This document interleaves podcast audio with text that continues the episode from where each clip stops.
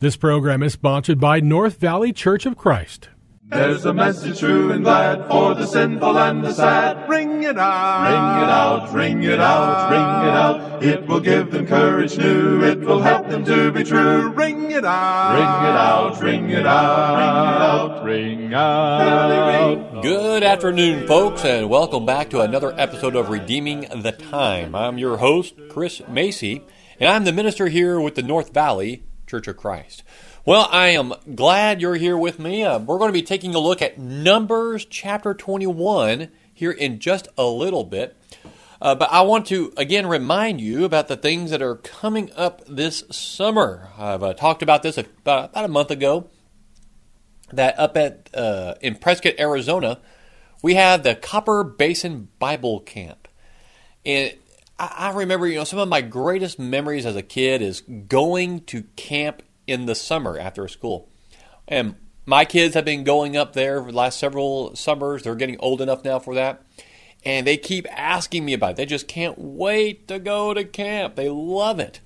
And we all want to be able to, at least I think, we all want to be able to send our kids to camp, but boy, is it expensive. Isn't it expensive? I have seen some places, you're, you're they're charging some something like one thousand dollars per kid per week. Oh, it's so high.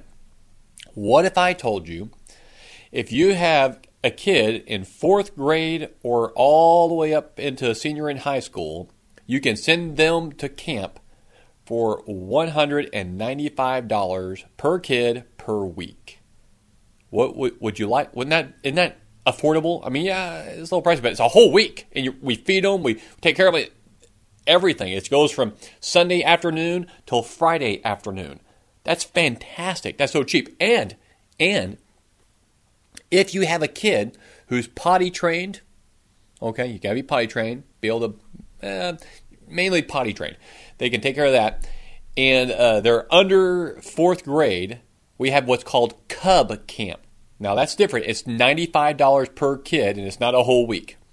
And we require a parent or a legal guardian to be present there on the grounds. We don't. You don't have to be be there. We, in, in fact, actually, we really don't want the parent seen by the kid. You're there just in case. And what Cub Camp's all about is to get the kids used to being at camp. That starts at, uh, you know what? I should have pulled that up. Let me get that up here on my computer. Uh, see, copperbasinbiblecamp.org. Look at that. There it is. June 1st 2nd, and the 3rd. So I look at my calendar here. What, what days does that fall on? You would think I would know this by now, right? All right, June for okay, that's a Wednesday, Thursday, Friday. It starts Wednesday afternoon, all day Thursday, and then you guys go home Friday morning ish afternoon. So it's it's real short, and it gets them used to the idea of being at camp and used to the idea of being away from mommy and daddy.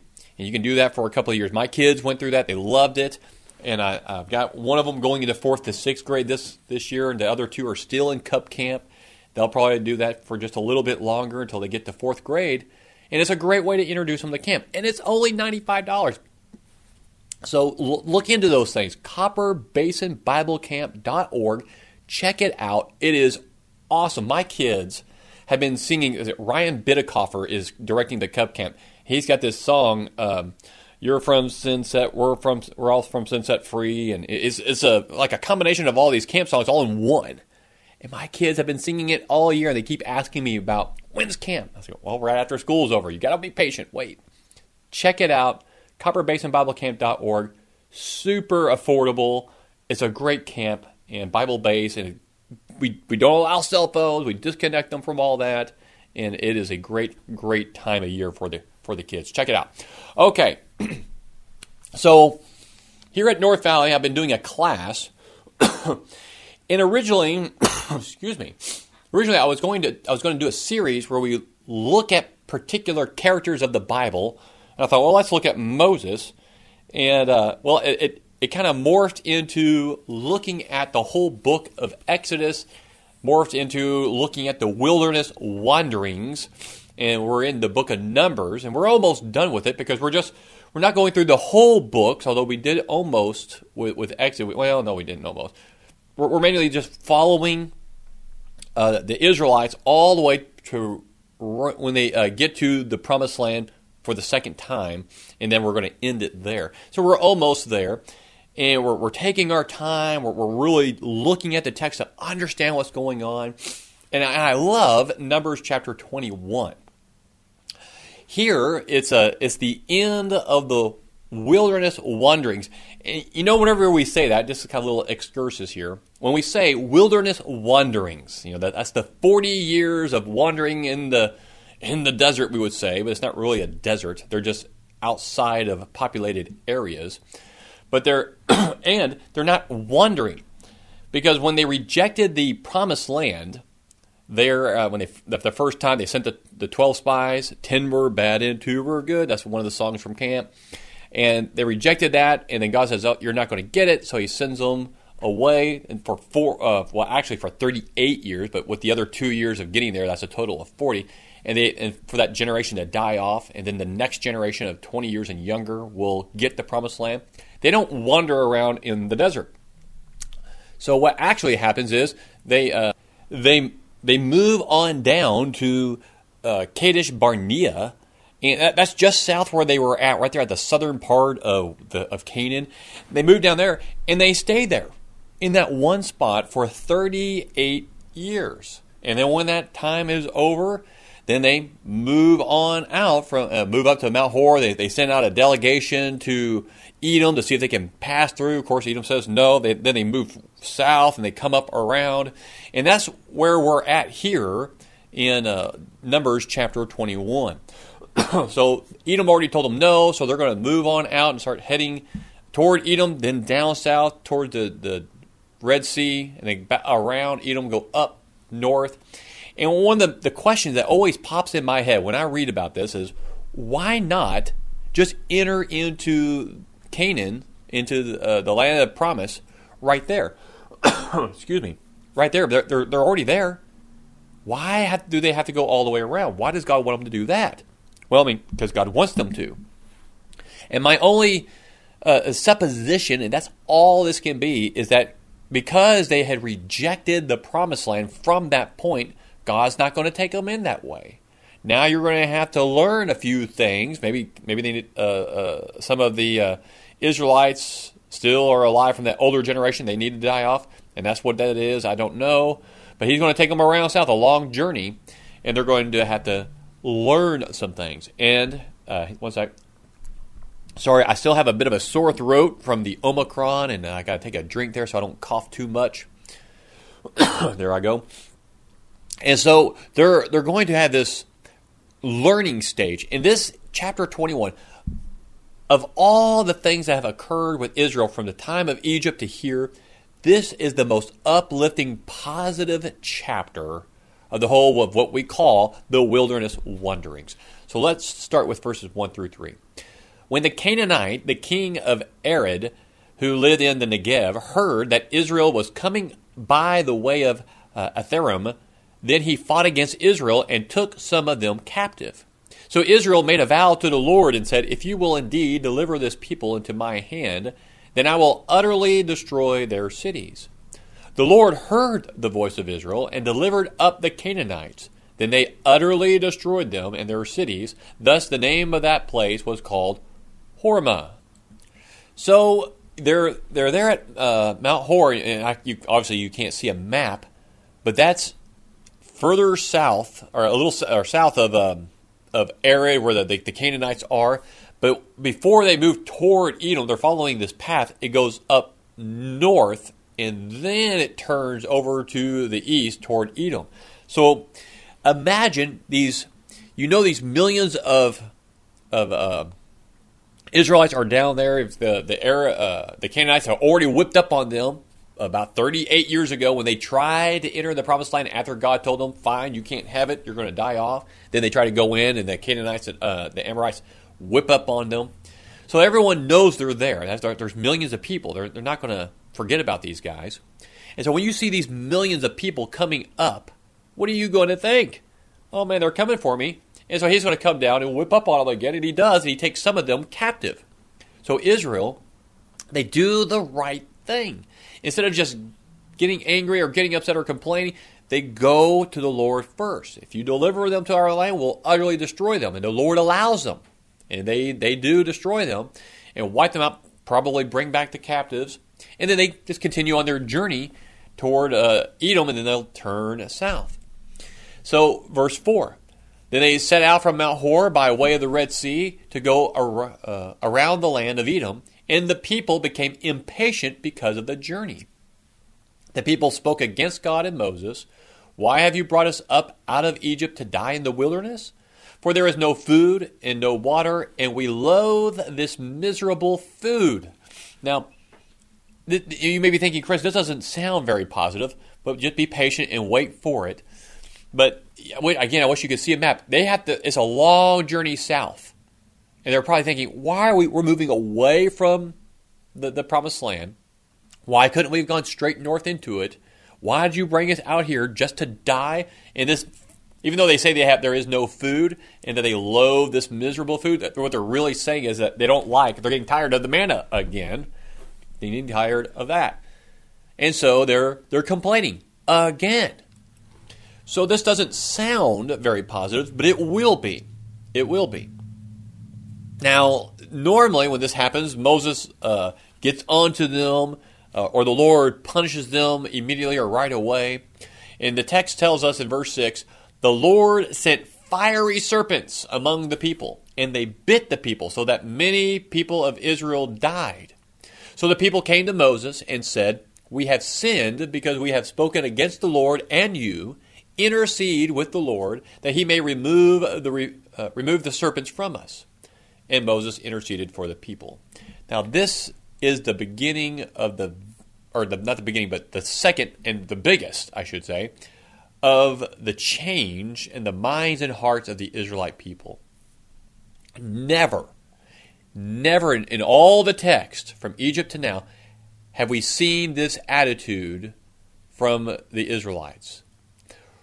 Before Moses said anything, before words were given to them, they came to Moses. And their first words is exactly what they needed to say.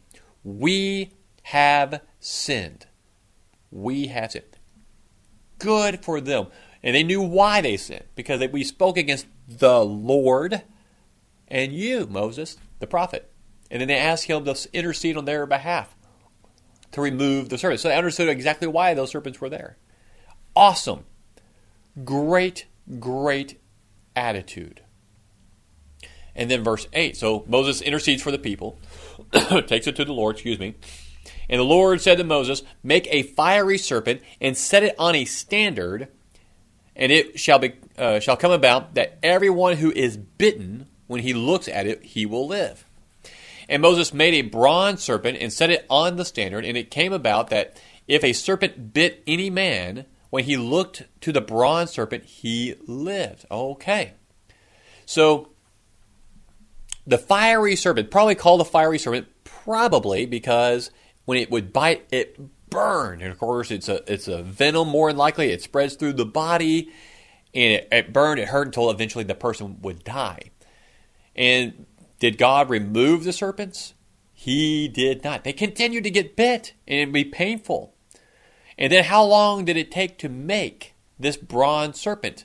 It didn't, you know, this isn't something they were able to throw together in a couple of minutes, I doubt. I'm assuming this would take a day, two, three, maybe a week as people continued to die, but they were they waited because they knew this was because of their sin. And he put it up on a standard. And he probably put it on a standard because they're going to have to move it around. I don't think they just stood around waiting until all the serpent thing was done. I think they continued moving forward. The serpents maybe followed them. We don't know how long. And when you would get bit, it would be painful, it would hurt. You look to the standard, the bronze serpent, and you would live. And so when they would be bitten by those snakes, what would that remind them of? Their sin. And then they would look to the bronze serpent, and what would that remind them of? God's grace, right? And then after this, you know, move, moving away from the story for just a moment, we read about this uh, standard, this bronze serpent that God had Moses made. We read about this a couple of more times in the Bible. First, it comes up uh, during the days of Hezekiah. He finds it in the temple. uh, Second Kings. I didn't write it down. I don't have it in front of me, but it's in the Kings somewhere, where he finds it in the temple, and it mentions that this is the bronze serpent from this time, and the people begin or had started to worship this thing as an idol. Unbelievable. So they held on to it for a while. That's ama- That's unbelievable that they would do that. that. That tells you that they don't even remember this story more likely, but they found it. They thought it would look neat, so they worship it as a god. Pathetic. And then it comes up another time. And do you remember when that was? It's found over in John chapter 3 in the Gospel, where Jesus is right before Jesus says um, in John 3:16, "For God so loved the world that he gave his only begotten son that whoever believes in him will not perish but will have everlasting life." And before he says that in verse 14, he ta- tells them like as the, uh, Moses raised up the, the serpent in the desert, so shall the Son of Man be raised up. Now, with what we just said in mind, think about that. When the people were bitten by the snakes, it reminded them of their sin. When they looked at the bronze serpent, it reminded them of the grace of God. And what is grace? Receiving that which you do not deserve. When the sting of sin hits us, it reminds us, you know, how we just can't do it, can we? We can't do it on our own. But when we look to Christ on the cross, it tells us and reminds us of God's grace. We don't deserve that, but He gave it to us anyway. That's what Jesus was pointing to and wanted us to, to see in this story here with the bronze serpent and the fiery serpents that probably followed them, kept biting them. That's why God didn't take them away, so it would remind them and it did. And from this point forward, you see a totally different attitude from the Israelites from this point forward. And they hold excuse me, they hold on to it. They remain faithful to God throughout their whole generation, but then when you get over to uh, after Joshua's uh, story and the conquest, you get into the book of Judges, when this generation dies off, the next generation, their children, no, they don't they don't hold. They don't hold fast to the word and they fall away. Man, I apologize for the coughing.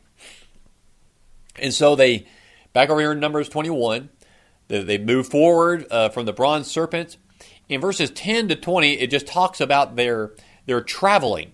And it, it's just really sparse. Uh, Numbers chapter 33, I think, is more detailed about all the stops they make from this point all the way up to Moab and into the, the Amorites territory. But I, we're not going to read through it, but I do want to point out there's two songs that are written in here verses 14, 15, and verses 17 and 18. At verse 14, it says, Therefore it is said in the book of the wars of the Lord, Waheb in Suphah, and the wadis of the Arnon, and the slope of the wadis, that extend to the side of Ar and leans to the border of Moab. Now, in the English, you know, that doesn't come across very well as a song, but I'm sure in the Hebrew it had a good rhythm to it. You can see that in the Hebrew. And so they're singing this song. And if you were in the military, you know all about cadence. When you're, when you're marching, you have cadences. And I remember a few times we would do this, these long marches and we would sing our cadences, but you know, they get boring. And so we make up our own. And usually we throw in things about either what's gone on or what happened or what we're doing in the march. And it's fun, it lifts our spirits, and we're looking forward to getting to where we're headed.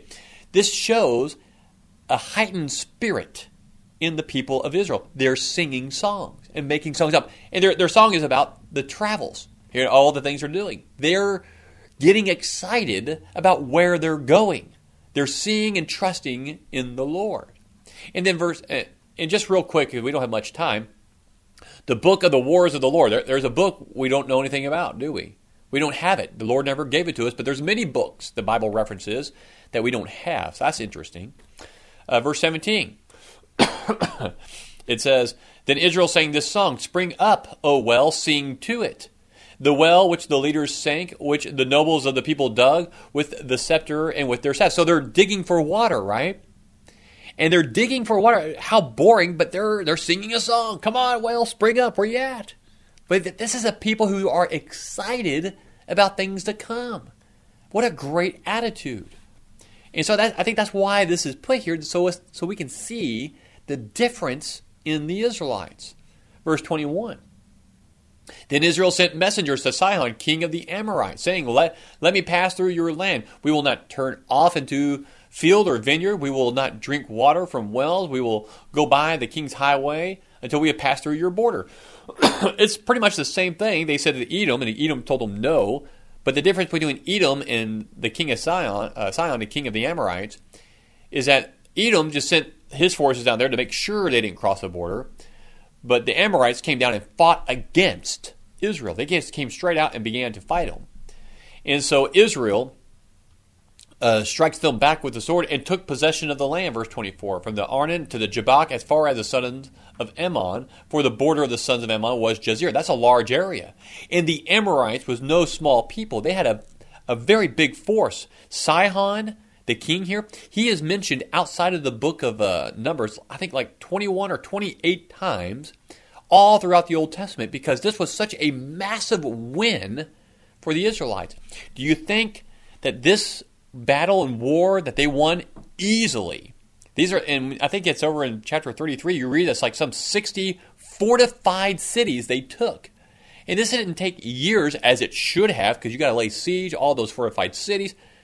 No, it, they did this probably in a month, maybe less. I don't know, but not much time because we know they're going to be getting into the promised land pretty soon. So they get they get this done really quick. You think that got the attention of all the other kings on the other side of the Jordan? Absolutely. Remember when they were when they go to Jer- the spies go to Jericho to Rahab, and the dread of you, she said, told them, the dread of you has fallen on all the kings and the people, because look what happened to the Amorites. That was a huge army, and they just wiped them out. And then there's another song, verses 27 to 30, that the they sang. It's the song that the Amorites would always sing. They sang it, and at the very end, verse 30, they put in their line. Well, we took you out. We cast, cast you down. And so they lived in the land of the Amorites. They didn't actually, that, that's looking to the future with Reuben, Gad, and, and half of Manasseh. They actually lived there with their, their little ones stay there. They go on to war in the, the uh, promised land. But then, verse 33, then they turned and went up by the way of Bashan, and Og, the king of Bashan, went out with all his people for battle at Edrei. But the Lord said to Moses, Do not fear him, for I have given him into your hand and all his people in his land, and you shall do to him as you did to Sihon, king of the Amorites, who lived at Heshbon. So they killed him and his sons and all his people until there was no remnant left him, and they possessed his land. That's uh, north of the Moab area. Get your right on the east side of the uh, promised land, the Canaanite land. And so the reason why, now, you, you, never see God encouraging Moses, you know, telling him, um, what do you say exactly? Oh, yeah, do not fear him. Now, obviously, that means Moses feared him. That's, that's what he is implying there. Why would he fear Og? This, his army is not as big as the Amorite king Sihon that they, they, just easily took out because God was with them. Well, Og, uh, I think it's Deuteronomy chapter 3, verse 11 or 12. We read about his bed. He had an iron bed. Maybe you remember reading about it. It is, what was it, 13, 14 feet long. I think it's 13 feet long, six feet wide. And this wasn't because he, it's not saying he was a fat man, because he would go out to battle with his people. This guy was probably bigger than Goliath. Could you imagine seeing this man coming at you in battle? How scary that would be? But they killed him. And that's another thing that the other kings across the river of Jordan are going to see. And they're probably all thinking over there in Jericho and other uh, kingdoms or, or cities, uh, city states. Boy, we're glad there's that Jordan River separating them from us. Whew. But of course, we know what's going to happen if you remember the story. God's going to separate those waters and they're going to cross over the Jordan right there, right into the land. And then they're going to take Jericho in a most spectacular way because God is with them. What a change! Because the people saw and understood the purpose that God had for them. And they had it in their minds and in their hearts, and they trusted in the Lord and not in themselves. That's the difference between the previous generation and this generation. And that's what God wants for us. What is your purpose? We, we ask that question all the time. What's my purpose? Lord, what, God, what, what, what's my purpose? Well, we're going to get into that next week because we already did it here at North Valley. I had a, a sermon on that. What's our purpose? We look look at the general purpose God has for for all the church and the specific purposes that each and every one of us may or, or will we do have that the Lord's given us. And we, we struggle sometimes with what is it? But when you know your purpose, when you know why you're here and what your purpose is, it helps drive you forward. It moves you because you know, you know you will know the truth, Jesus told the Jews, and the truth will set you free. There he's talking about the real, real uh, your real purpose in life, God's real purpose for you, what he has put in place for you and me. And it's all found in his Son, in Jesus. And if you're not in the Christ, you have no hope because you and I can't do it. The snake bites us and we recognize our sin is always there and there's nothing we can do about it. Every time we try, we mess up. But look at Jesus on the cross and know and remember the grace of God that is there for you and for me always. Keep on keeping on. And have that, that attitude in yourselves that we see in the Israelites here. Despite all those difficulties set before them, they sang songs. They were happy. They were excited because they knew God was with them. And He's with you too. We just have to remember. So take that with you this week as we make the most of every opportunity the Lord sets before us. Thank you and God bless. Sending out to sweep away till shall dawn the better day. Ring it out, ring it out, ring it out, ring it out, till the sinful world be won for Jehovah's mighty Son. Ring it out, ring it out, ring it out, ring it out. This program was sponsored by North Valley Church of Christ.